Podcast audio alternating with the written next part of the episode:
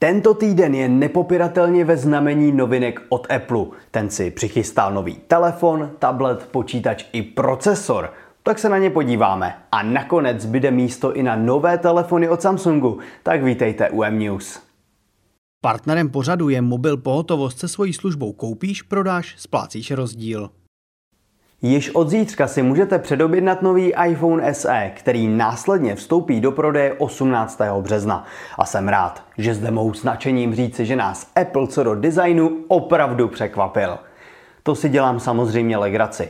Třetí generace modelu SE vypadá zcela identicky jako ta předchozí. A i ta v době svého uvedení vypadala se svými velkými rámečky a tlačítkem pod displejem archaicky. Ale komu se tento vzhled líbí, ten může jástat. Zůstává skleněná záda i ochrana IP67. Jaké jsou tedy novinky? Především je to procesor A15 Bionic, který zajistí nejen brutální výkon a podporu na roky dopředu, ale údajně se mají díky němu prodloužit výdrž a zlepšit fotografie. Ano, na zadní straně stále najdete jediný 12 megapixelový snímač a vpředu je opět 7 megapixelová selfie kamera.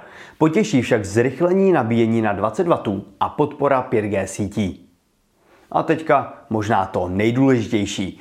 Novinka se bude na našem trhu prodávat za 12,5 tisíce korun ve verzi s 64 GB úložištěm.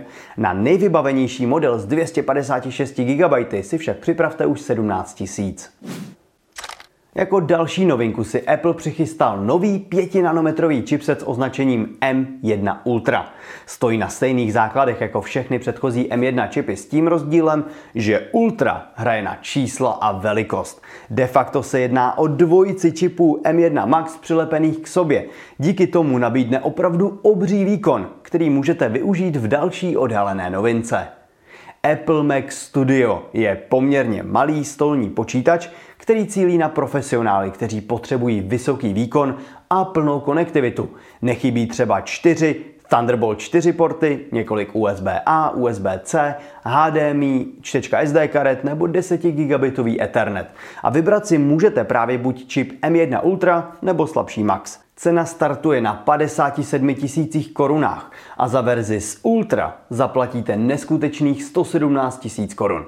Za dalších 42 tisíci můžete přikoupit Apple Studio Display, tedy 27-palcový 5K Retina display s kamerou, reproduktory a dalšími konektory. A zlepšení se dočkal taky Apple iPad Air. Ten má již známý hranatý design, poměrně tenké rámečky a 10,9 palcovou IPS obrazovku. Ale nyní uvnitř najdete chipset Apple M1, který údajně zvedne výkon oproti předchozí generaci o 60%. Tablet dále nabídne dvojici 12 megapixelových kamerek a přijde ve verzi s Wi-Fi i 5G konektivitou. Cena startuje na 16,5 tisících korunách a verze s 5G na 21 tisících. Poměrně nenápadně se Samsung pustil do odhalování letošních novinek v řadě A. Na ty nejzajímavější kousky si musíme ještě počkat, nyní se totiž představují skutečně základní modely. Nejprve se jedná o Galaxy A23 s IPS panelem a jen 60 Hz obnovovací frekvencí. Ač na první pohled láká na čtyři foťáky vzadu, tak zajímavý je jen 50 megapixelový hlavní. Třeba takový 5 megapixelový ultraširokouhlý je vyloženě zklamáním. Naopak slušný by měl být výkon. Ovšem tak rozhodne cena, kterou Samsung zatím neupřesnil.